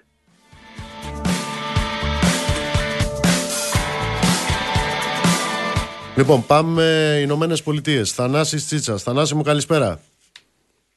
Καλησπέρα από τη Νέα Υόρκη. Εκεί που είχαμε το προβάδισμα με τα F-35, μία μέρα μετά η κυρία Νούλαντ ε, έταξε F-35 και στην Τουρκία; Ναι, ε, είχε μια αποκαλυπτική συνέντευξη σε τουρκικό τηλεοπτικό δίκτυο, στο CNN Turk, ε, όπου ουσιαστικά η κυρία Νούλαν ανέφερε ότι εφόσον η Άγκυρα αλλάξει κατεύθυνση και αποποιηθεί τα ρωσικά αντιεροπορικά συστήματα S-400, ο δρόμος για τα F-35 ε, που πρόκειται να παραλάβει και η Ελλάδα το 2027-2028 θα είναι ε, ανοιχτός. Αν λύσουμε, είπε, το θέμα των F-400 θα χαρούμε να επαναφέρουμε την Τουρκία στο πρόγραμμα των F-35. Ε, θα πρέπει επίσης να μεριμνήσουμε ώστε η, Του- η Τουρκία θα να διαθέτει μια ισχυρή ε, αντιεροπορική άμυνα. Ήταν μια ανοιχτή πρόσκληση την ώρα που η αντιπολίτευση αλλά και πάλι οι αναλυτές στη γείτονα χώρα θεωρούν ότι η Ελλάδα ε, έχει ή θα αποκτήσει σε λίγο καιρό την τεχνολογική υπεροχή τουλάχιστον σε ό,τι αφορά ε, τον ε, αεροπορικό μαχητικό της ε, στόλο. Ε, οι δηλώσεις Νούλαν δεν ήταν καθόλου ε, τυχαίες. Προσπαθεί να δελεάσει την τουρκική πλευρά, να εγκαταλείψει το ρωσικό πυραυλικό σύστημα και να επανέλθει στις αγκαλιές της ε, Νατοικής Συμμαχίας και στα δυτικά οπλικά συστήματα. Βέβαια σήμερα ανακοινώθηκε την ίδια ώρα και επίσκεψη του Βλαντιμίρ Πούτιν ε, στην Τουρκία τον επόμενο μήνα ε, σε ένα παιχνίδι θα έλεγα της Άγκυρας να παίξει και με τις δύο πλευρές ε, με άλλους όρους και με διαφορετική χάραξη εξωτερικής πολιτικής. Μάλιστα. Τι γίνεται και με δύο Να πούμε, ομογενείς; και, ναι, να πούμε και αυτό που μας απασχολεί από χτες το βράδυ Ε, είχαμε τη σύλληψη δύο ομογενών ε, δεύτερης γενιάς εδώ στην Αστόρια της Νέας Υόρκης που ως γνωστόν ε, διαμένει ε, το μεγαλύτερο κομμάτι της ομογένειας στην Αμερικανική Μητρόπολη. Τα ξημερώματα της 17ης Ιανουαρίου ισχυρές δυνάμεις της αστυνομίας της Νέας Υόρκης και δυνάμεις της αντιτρομοκρατικής περικύκλωσαν ένα κτίριο εδώ στην καρδιά της Αστόριας ε, όπου ζούσαν οι αδελφοί Χατζιαγγέλη ε, εδώ και 18 ολόκληρα χρόνια. Άνθρωποι, μάλλον ναι, δύο παιδιά τα οποία δεν είχαν δημιουργήσει προβλήματα και ήταν υπεράνω υποψίας. Αλλά αυτοί που μένουν στο κτίριο και τους οποίους συνομίλησα πριν από λίγο μίλησαν για αρκετά οξύθυμε ε, συμπεριφορές εκ μέρους τους. Ένας εξ αυτών, ο Άγγελος Χατζιαγγελή, είναι γνωστός και στην ελληνική κοινότητα καθώς δούλευε ως πορτιέρης ε, σε νυχτερινά μαγαζιά στην Αστόρια και όπως μου μετέφεραν είχε εξουσιαστικές απόψεις. Σύμφωνα με την αστυνομία, ε, εντοπίστηκαν ε, ε, όπλα, ε, αυτοσχέδιες βόμβες, αλεξίσφαιρα γυλαίκα και μια λίστα υψηλόβαθμων προσώπων, δικαστικών, τραπεζιτών, πολιτικών που είχαν βάλει στο στόχαστρο κάτι που ένας εξ αυτών είχε εκμυστηρευτεί και σε φίλους του ομογενείς. Η αστυνομία της Νέας Υόρκης έφτασε στη σύλληψή τους ύστερα από κατηγγελία συγγενικών προσώπων ότι κάτι ετοίμαζαν ενώ οι αρχές εντόπισαν και τις παραγγελίες των υλικών που έκαναν μέσω διαδικτύου για την κατασκευή βομβών και όπλων. Ε, Μιλώντας με εκπρόσωπο της αστυνομίας στην Νέα Υόρκη πριν από λίγο, μου μετέφερε ότι η υπόθεση αντιμετωπίζεται ως ένα πολύ σοβαρό περιστατικό εσωτερικής τρομοκρατίας. Στα δύο αδέλφια απαγγέλθηκαν 142 κατηγορίες, αντιμετωπίζουν ποινές φυλάξη μέχρι 25 χρόνια και θα προσέλθουν ενώπιον του δικαστηρίου στις 15 του Φλεβάρι. Νίκο. Μάλιστα. Θανάση μου, σε ευχαριστώ πολύ.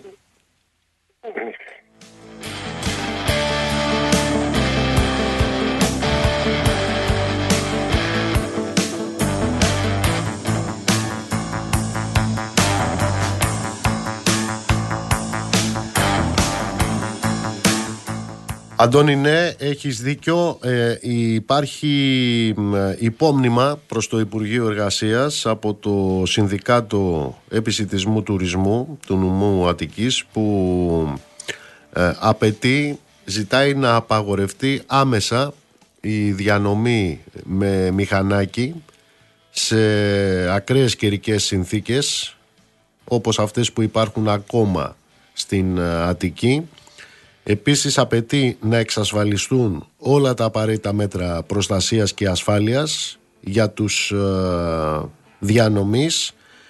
Ε, και σημειώνει το συνδικάτο ότι οι εργαζόμενοι διανομής με μηχανάκι βρίσκονται εκτεθειμένοι σε πραγματικά εγκληματικές συνθήκες δουλειάς λόγω του ότι ακόμα δεν υπάρχει ε, συγκεκριμένη νομοθετική ρύθμιση που να αντιμετωπίζει το σοβαρό πρόβλημα και αυτό με ευθύνη του Υπουργείου και της ε, κυβέρνησης συνολικά όπως ε, συνεχώς διεκδικούν και ζητούν οι διανομής μέσα από τα σωματεία τους και τις ε, κινητοποιήσεις τους. Και αναφέρει το υπόμνημα του Συνδικάτου Επισητισμού Τουρισμού προς το Υπουργείο Εργασίας πριν σακατευτούν ακόμα περισσότεροι εργαζόμενοι διανομής απαιτούμε από το Υπουργείο Εργασίας και τους εργοδότες να πάρουν άμεσα μέτρα μπροστά στις ακραίες καιρικές συνθήκες.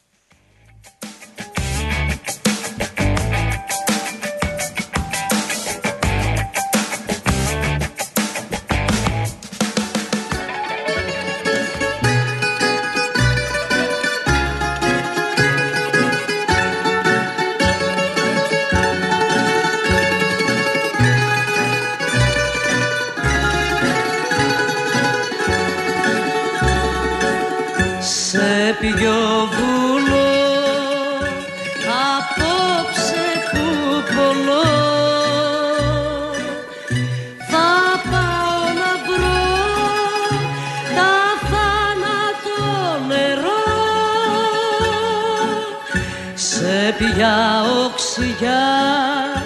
θα γιάνω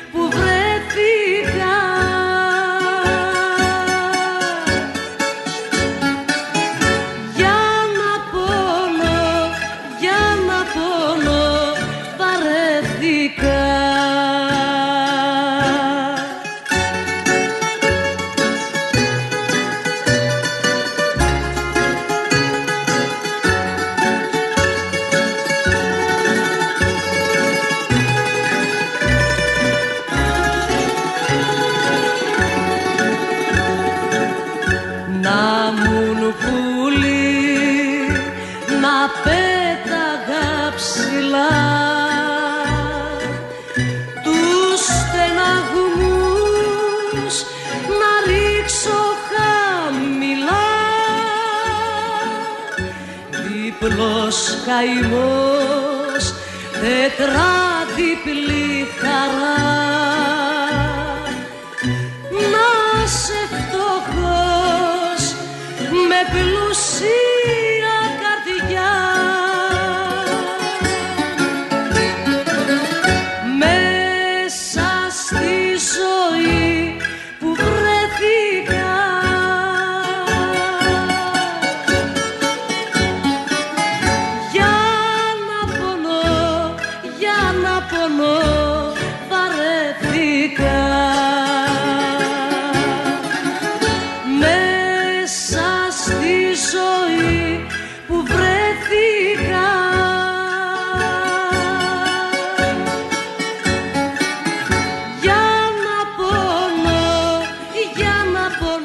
στείλω πολλούς χαιρετισμούς στο Σωτήρι, στον Άγγελο, στη Σοφία, στον Νικηφόρο, Κωνσταντίνε να είσαι καλά, χαιρετίσματα στο Θήμιο, στην Ευθυμία. Real Broker μου, εγώ δεν εκπλήσωμαι καθόλου με τη στάση των Αμερικανών που μία μέρα μετά ε, και μετά το τεράστιο προβάδισμα που πήραμε απέναντι στην ατοική σύμμαχο χώρα Τουρκία με τα F-35 πήγε η Νούλαντ εκεί και τους είπε ελάτε κι εσείς παιδιά στα F-35 τώρα ε, καθόλου δεν εκπλήσωμαι αν ε, για κάτι πράγμα, για το τελευταίο πράγμα για το οποίο θα ε, ένιωθα έκπληξη, αλλά έχω πάψει πια, είναι για όλους αυτούς οι οποίοι είναι για τα πανηγύρια και πανηγυρίζουν στο όνομα των εθνικών συμφερόντων την ώρα που μπουκώνουν το γαργαντούα των ε, αμερικανονατοικών συμφερόντων και των πολυεθνικών όπλων, ε, Ρίαλ μου.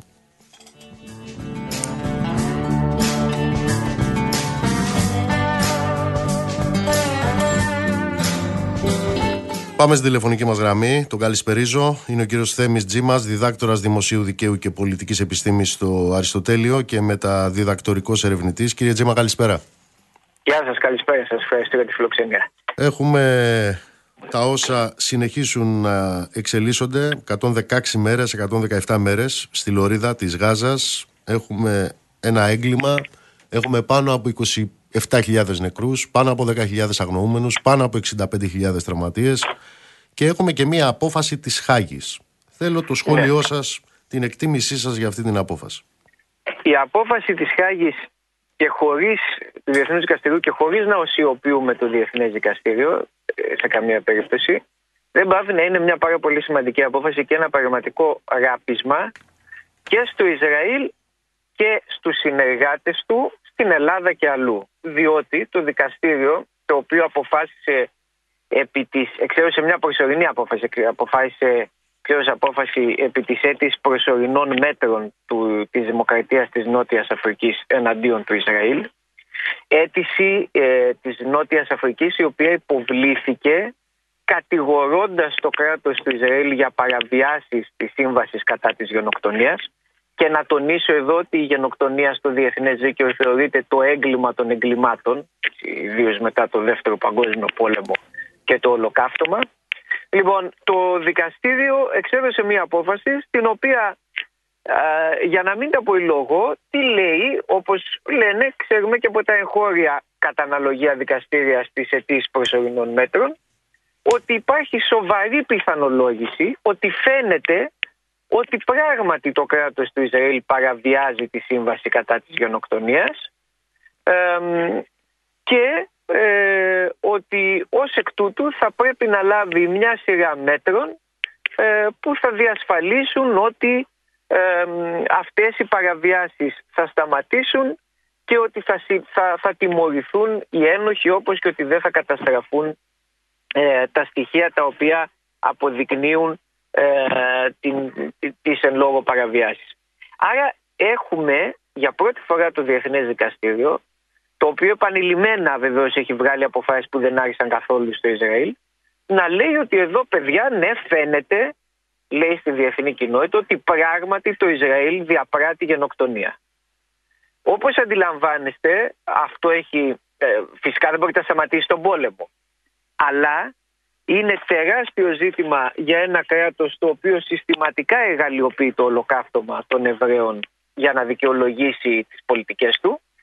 Ε, και επίσης είναι ένα τεράστιο ε, χτύπημα ε, σε όλους εκείνους σε διάφορα κράτη, Ηνωμένες Πολιτείες, Αυστραλία, Καναδά, Ηνωμένο Βασίλειο, στην Ευρωπαϊκή Ένωση αλλά και στην Ελλάδα που ακόμη και σήμερα μιλούν πρώτον για δικαίωμα αυτοάμυνας της κατοχικής δύναμης για να το κάνουμε πολύ απλά όταν ο κ. Μητσοτάκης, ο ΣΥΡΙΖΑ και το ΚΙΝΑΛ λένε ότι, έχει, αυ- ότι ασκεί αυτοάμυνα το Ισραήλ εναντίον των Παλαιστινίων είναι σαν να λένε ότι ο Ατήλας μπορεί να ασκήσει δικαίωμα αυτοάμυνας εναντίον της Κυπριακής Δημοκρατίας και δίνουν δίκιο στην, στη- στο κράτος που ακόμη και η διεθνής δικαιοσύνη διαπιστώνει ότι ναι φαίνεται ότι τελεί γενοκτονία Εμ, και ε, επομένως ανοίγει το δρόμο κατά τη γνώμη μου για αντίστοιχες διώξεις ασχέτως του πώς θα επιλέξει να κινηθεί η ελληνική δικαιοσύνη ε, σε όσους συμβάλλουν στην τέλεση της γενοκτονίας. Κύριε Τζέμα, πώς βλέπετε να εξελίσσεται η κατάσταση εκεί; Φαίνεται ότι ο Biden θα συρθεί σε κάποιο είδους χτύπημα ε, εναντί- σε κάποιο είδους χτυπήματος ε, εναντίον σιητικών πολιτοφυλακών ή και εναντίον του ίδιου του Ιράν μετά το θάνατο τριών Αμερικανών στρατιωτών μάλλον στις παράνομες κατοχικές βάσεις των Ηνωμένων Πολιτειών στη Συρία που και εξ αυτού του λόγου οι Αμερικανοί λένε ότι σκοτώθηκαν σε ένα φυλάκιο στα σύνορα μεταξύ Συρίας και Ιορδανίας τα αφήνουν λίγο θολό. Ο Biden πιέζεται να δράσει. Ο ίδιος δεν θέλει από ό,τι φαίνεται ένα γενικευμένο πόλεμο με το Ιράν. Το Ιράν έχει διαμηνήσει ότι θα απαντήσει σε οποιοδήποτε χτύπημα εναντίον του. Άρα ισορροπούμε σε ένα τεντωμένο σκηνή που αν θέλετε ε, έχει ως επιλογές την κλιμάκωση ή την πολύ μεγάλη κλιμάκωση. Ο Νετανιάχου θέλει απεγνωσμένα την πολύ μεγάλη κλιμάκωση διότι παίζει το κεφάλι του σε αυτό τον πόλεμο και των συνεργατών του. Ο Biden διστάζει και ένα μεγάλο μέρος του αμερικανικού κατεστημένου να πολεμήσει με το Ιράν ενώ ένα άλλο πιέζει ακριβώς προς αυτή την κατεύθυνση. Ε, το- η- Το κεντρικό σημείο είναι όμως ότι όσο ο πόλεμος συνεχ- συνεχίζεται, συνεχίζεται και η κλιμάκωσή του στην περιοχή. Αυτό που συζητάμε είναι πόσο μεγάλη θα είναι αυτή η κλιμάκωση. Μάλιστα. Θέλω να σας ευχαριστήσω πολύ για τη σκέψη Σας σας, ευχαριστώ ε, και κύριε εγώ. Τζέμα. Ευχαριστώ θερμά.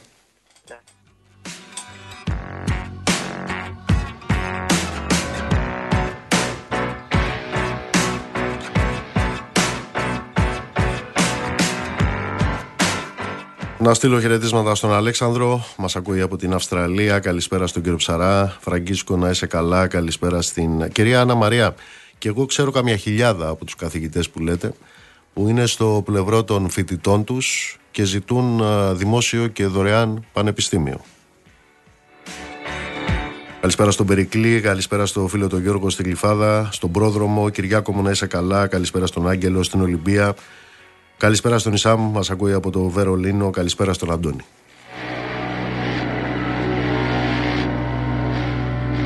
Ρε Παύλο, Ναι, παρακαλώ. κανένα στέγαστρο θα μείνει; Κανένα στέγαστρο να σου πω. Είναι αυτό που λέγανε παλιά η ταινία Gone with the Wind. Όσα παίρνει ο άνεμος. Μάλιστα. Ναι, Πάει να και αυτό. κάνουμε. Ε, ε, αν εννοείς του Ηρακλείου, δεν, δεν ξέρω κάτι καινούργιο αν έχει γίνει εν τω μεταξύ. Ναι, σωστά, γιατί έχει, και, αν- έχει και σήμερα ανέμους. Ναι, για το Παγκρίτιο λέω. Ναι, το Παγκρίτιο, ναι. Ναι. Ε, ευτυχώς εκείνο, αν και πριν και πάνω απ' όλα δεν τραυματίστηκε κανένας. Αυτό είναι που μετράει. Ε, θα βρουν μια άκρη, υποθέτω τώρα, να το φτιάξουν αυτό και κάποια στιγμή. Ναι. Και να δούμε και με τον Καλατράβα τι θα γίνει. Κάτσε τώρα, έχουμε κι άλλο. Ναι, είχαμε τον Καλατράβα, είχαμε πάνω στι αίρε, αν θυμάμαι καλά. Τούτο που ξυλώθηκε, λέει, δεν ήταν και μικρό, ήταν ένα τμήμα, λέει, 50 μέτρων. Ναι, ναι, ήταν 48 μέτρα από ό,τι κατάλαβα κι εγώ. Ε, και ευτυχώς τουλάχιστον δεν πήγε προς την πλευρά. Δεν ξέρω αν εκείνη την ώρα έκανε έναν άνθρωπο προπόνηση μέσα. Αλλά πήγε ο αντιδήμαρχος και τους είπε: Κενώστε το και θα. μ, μέχρι νεοτέρα θα σας ειδοποιήσουμε κτλ. Πάλι καλά να λες, Νίκο μου, πάλι καλά να λες. Θύμισε μου κάτι. Αυτά είναι τα εκείνα τα. Εκείνες οι Το 2004. Ολυμπια- Ναι, είναι εκείνες οι Ολυμπιακές υποδομές που χρυσοπληρωθήκανε και μετά θα δίνονταν στο λαό και στην νεολαία για να, Ναι, αθλη- σωστό, για να αθληθεί. Σωστό, σωστό. Μα, μα νομίζω ότι στο Ναι. Παγκρίτιο, τώρα χωρίς να διεκδικώ και το αλάθη, το κάνουν. Ε, μπαίνει και ο κόσμος δηλαδή και, και γυμνάζεται και τα λοιπά. Αλλά πριν και πάνω απ' όλα, όπως σε, σε πιάνει η καρδιά σου όταν περάσεις από την ε, παραλιακή που βλέπεις το beach volley, ας πούμε, που είναι και τσιμέντο, που ήταν φανταστική εγκατάσταση. Ε, π- π- ένα τεράστιο στοίχημα που δεν κερδίθηκε από καμία κυβέρνηση μετά από το 2004 ήταν αυτό της ε, μεταολυμπιακής αξιοποίησης των ακινήτων. Δεν θα ξεχάσω Νίκο το 96 που ζήσαμε ε, αυτές τις τρομερές στιγμές και με τον Πύρο Δήμα που πήραμε το χρυσό και με τον Λεωνίδη που χάσαμε στην Ατλάντα ε, ειλικρινά τελείωσε η άρση βαρών και την άλλη μέρα, αλλά όταν σου λέω την άλλη μέρα, εννοώ την άλλη μέρα, δεν ήταν εκεί το, το, το στάδιο. Μάλιστα. Δεν ήταν εκεί. Το είχαν ξεστήσει δηλαδή την, την επόμενη μέρα ε, και μ, είχε, είχε τελειώσει, είχε εξαφανιστεί. Τι γίνεται με το νομοσχέδιο αυτό τώρα για την μπάλα και για τους οπαδούς και για τα Κοίτα, που τι θα γίνει με το βρισκόμαστε; νομοσχέδιο; Στις 13 του μήνα θα ανοίξουν τα. Από τις 13 του μήνα και μετά, για να ακριβολογούμε, ε, θα ανοίξουν τα γήπεδα. 13 ε, Φλεβάρι. Ε, η πρώτη ημερομηνία που έχει δοθεί ε, όσον αφορά το, το να είναι λειτουργικές, ας πούμε, να είναι λειτουργικά τα συστήματα των καμερών είναι η 6η Μαρτίου και μετά είναι η 9η Απριλίου για, τις, ε, για την ε, εφαρμογή του ηλεκτρονικού εισιτηρίου, δηλαδή για να μπαίνει ο καθένας πλέον στα γήπεδα από το κινητό του. Έχω βάσιμες, βάσιμες ελπίδες, όχι όμως και σιγουριά, ότι ε, τον ε, Μάρτιο με τις κάμερες θα είναι σχεδόν όλα τα γήπεδα, μη σου πω και όλα, αλλά σχεδόν όλα τα γήπεδα θα είναι ok και θα λειτουργήσει. Δεν ξέρω, Νίκο, πώς θα πάει το θέμα της, ε, της εφαρμογής. Δεν ξέρω, δεν ξέρω. Ε, α- αυτό είναι κάτι που μόνο η ζωή θα το δείξει. Θα είναι ένα τεράστιο βήμα αν γίνει. Α, Αλλά πρέπει να δοθούν και κάποιες απαντήσεις σε σχέση και με τους πιο μεγάλους ανθρώπους ε, μ, που, θα, που θα θέλουν να πάνε γήπεδο σε σχέση με το πώς θα παίρνει ο, ο πατέρας ή η μαμά ε, το παιδί α, για να εξασφαλίσουν την είσοδό τους ε, με βάση την εφαρμογή. Αυτό θεωρώ ότι στα πρώτα του στάδια θα έχει κάποια ζητήματα, μακάρι όμως να εφαρμοστεί. Πριν και πάνω απ' όλα σε όρους χρησιμότητας, χωρίς να παραγνωρίζω την αξία του ηλεκτρονικού εισιτηρίου τέλος πάντων μέσω του κινητού κτλ. Πριν και πάνω απ' όλα θα δώσει πράγματα ε, το σύστημα των ε, καμερών και της χρήσης του Δηλαδή, και της εγώ προστασίας τώρα, του από την συγγνώμη, αστυνομία. τώρα, συγγνώμη που Ναι. έρχομαι στο προσωπικό μου, ξέρεις ότι εγώ έχω ένα κινητό της εποχής του, Ναι. Ε, του Περικλή, Ναι. του αρχαίου. Έτσι. Ναι. Δηλαδή Ναι. τώρα για να πάω να δω τον Ολυμπιακό πρέπει να έχω καινούργιο κινητό. Εσύ όχι, γιατί εσύ Άσε με συνήθως- μένα, εγώ είμαι αυτός που είμαι γιατί έχω διαπίστευση, ναι. Αυτό ακριβώς. γι' αυτό Ο το άλλος λέω, ο ναι. εγώ που δεν έχει διαπίστευση. Ναι. Θα του δώσουν και κινητό, πώς θα γίνει. Δεν θα του δώσουν κινητό και, και αυτό είναι ένα ζήτημα, Νίκο. Γιατί θεωρώ ότι προδιαγραφές πάνω στις οποίες είναι, ας το πούμε, χτισμένο αυτό το σύστημα είναι τα smartphones.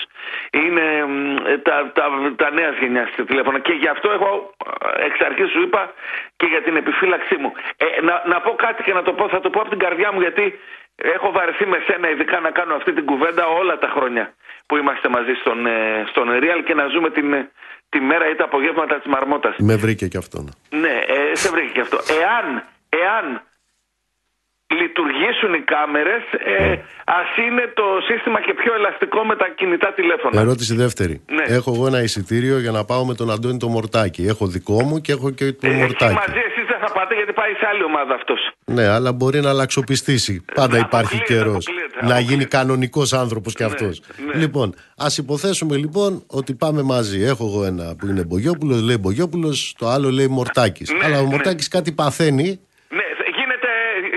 Ναι, γίνεται, γίνεται μετά. Γίνεται θα τράμπα. γίνεται. Ναι, ναι, ναι, ναι. ναι.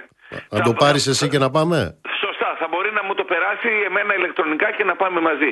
Επίσης γίνεται να έχει, όπως συμβαίνει, ας το πούμε και στο σινεμά ή στο θέατρο που το έχουμε ε, ηλεκτρονικά, γίνεται και με δύο εισιτήρια. Δηλαδή να έχω εγώ και τα δύο στο κινητό μου ε, και να πάμε να μπούμε μαζί. Γίνεται και αυτό, από ό,τι Μάλιστα. καταλαβαίνω. Η Ολυμπιακάρα τι θα κάνει το την Κυριακή; Ο Ολυμπιακός την Κυριακή, ε, πώς να σου το πω, και ο Παναθηναϊκός και ο Ολυμπιακός Ναι, εμένα δεν με ενδιαφέρει ο Παναθηναϊκός, ο Ολυμπιακός με Ναι, ενδιαφέρει. αλλά πρέπει να καταλάβεις ότι επειδή θα παίξεις με τον Παναθηναϊκό στις 9 ε, το βράδυ που θα μεταδώσεις το Μέγα Το το μεταδίδεις; Derby. 9 η ώρα εδώ. Έχ- έχουμε ένα θέμα εκεί και με τις δύο ομάδες. Πρέπει να κερδίσουν ένα ντέρμπι. Ναι. Καλά. Πρέπει να κερδίσουν ένα ντέρμπι. Α Αυτό κερδίσει το ο πρέπει να Ολυμπιακός ξέρω αυτή πώς τη θα φορά λειτουργήσει. και για τον Παναθηναϊκό βλέπουμε σε άλλη περίπτωση. Γεια σου, Παύλο.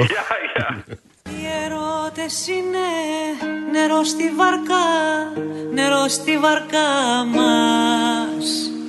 Που μπάζει πάντα νερό στη βαρκά, νερό στη βαρκά μας.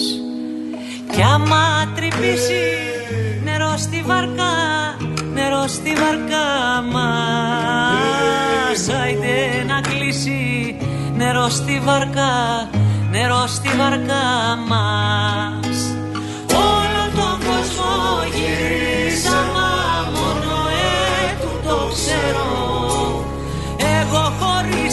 εσένα ναι πονώ και υποφέρω. Γέμισε η βαρκά μου νερό και πως να την αδειάσω. Μου πλημμυρίζει στο μυαλό και αρχίζω να βουλιάζω, βουλιάζω. Οι ερώτες είναι νερό στη βαρκά, νερό στη βαρκά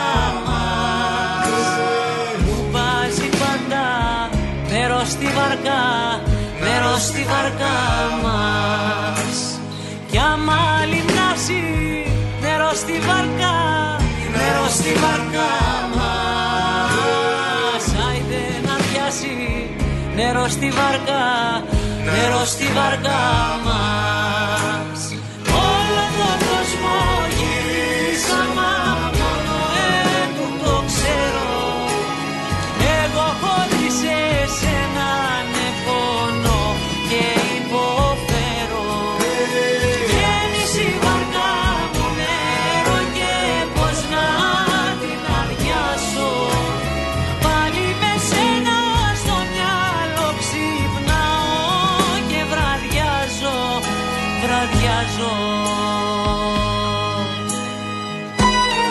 Πάμε να δούμε τι γίνεται στον κόσμο. Τζένι Κρυθαρά. Έλα, Τζένι μου, καλησπέρα. Καλησπέρα. Πού πάμε; Άρα με το δικό μου κινητό θα πάμε στη λεωφόρο την Κυριακή. Καταλαβαίνω. Μαζί σου στη λεωφόρο δεν πάω. Μαζί. Επειδή θα είμαι στο εξωτερικό; Επειδή είσαι βαζελάκι. Πάμε παρακάτω Πάμε τώρα. στα Πάμε σε διεθνή. εκείνα που μας ενώνουν. Πάμε εκεί που τα βρίσκουμε, Ναι. μπράβο. Λοιπόν, δυστυχώς θα πάμε στο μέτωπο της Γάζας, καθώς πλέον α, ξεπερνάει πια κάθε μ, φαντασία ο τρόπος με τον οποίο οι Ισραηλοί επιτίθενται σε ανθρώπους στην Παλαιστίνη. Σήμερα μια κάμερα ασφαλείας από κλειστό κύκλωμα δείχνει Ισραηλινούς στρατιώτες μεταμφιεσμένους σε γυναίκες και υγειονομικούς να εισβάλλουν το πρωί μέσα σε νοσοκομείο, στο νοσοκομείο της Αβικένας σκοτώνοντας τρεις ανθρώπους. Ένας από αυτούς φαίνεται μάλιστα να παίρνει και ένα κομμάτι ρούχο από ένα άγνωστο άτομο, το οποίο είναι γονατισμένο με τα χέρια πίσω από το κεφάλι του και στη συνέχεια καλύπτει το δικό του κεφάλι με αυτό. Ο Ισραηλινός στρατός ανέφερε σε ανακοίνωσή του όταν δόθηκε το βίντεο στη δημοσιότητα ότι στόχος ήταν στοχευμένοι τρομοκράτες, στοχευμένοι μαχητές της Χαμάς, οι οποίοι ήταν κρυμμένοι μέσα στη δομή αυτή της υγείας.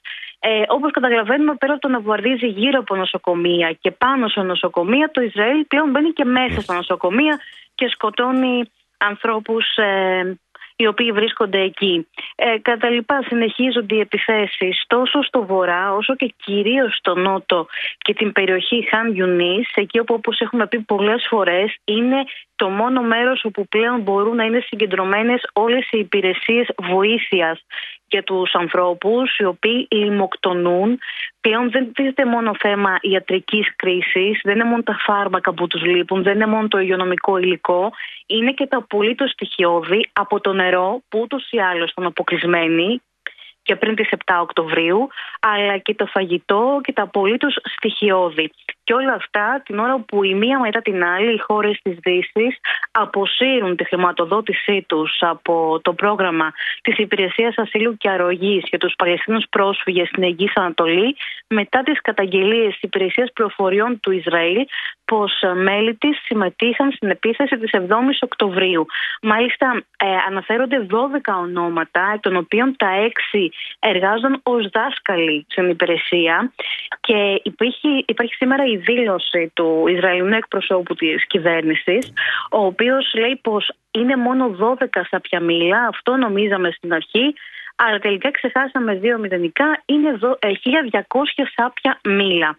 Αναφερόμενος ασφαλώς στους ανθρώπους οι οποίοι εργάζονταν στην υπηρεσία και το πλήγμα ήδη είναι μεγάλο για την χρηματοδότηση, καθώς μιλάμε για ποσά τα οποία ήταν η μοναδική σταγόνα ανθρωπιστικής και χρηματικής βοήθειας που έφτανε στον Παλαιστινιακό φύλακα λόγω και του αποκλεισμού. Τζένι μου, σε ευχαριστώ. Καλή συνέχεια. Κάπου εδώ ήρθε η ώρα να σας αποχαιρετήσουμε να στείλω χαιρετισμούς σε όλους και όλες. Θανάση μου να είσαι καλά. Να στείλω χαιρετισμούς στον ε, φίλο του Νιμάτη που μας ακούει από τη Συρία, από τη Δαμασκό. Το ραντεβού μας είναι αύριο στις 7 το απόγευμα. Καλό βράδυ σε όλους και όλες. Ψυχή βαθιά.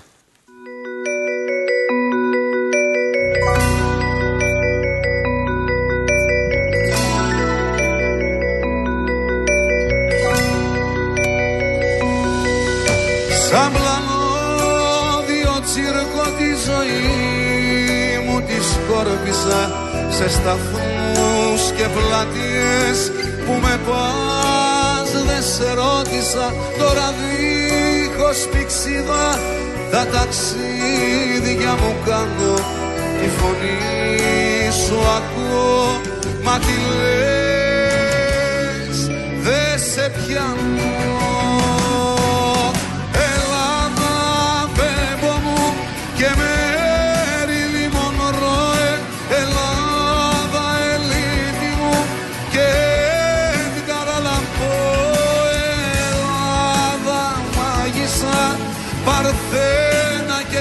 τροτεζά μου Ελλάδα Τούμπα, Αλκαζάρ και Καλογρέζα μου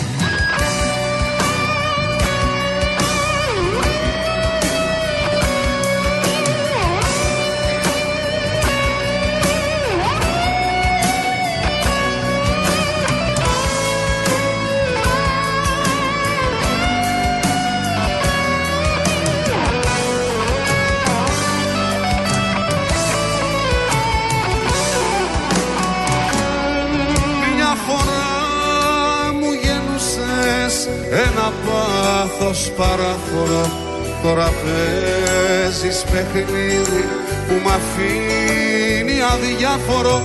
Δεν κερδίζω, δεν χάνω. Σ' αγαπώ και σ' αρνιέμαι. Κι από ένα κλαράκι του γκρεμού σου κρατιέμαι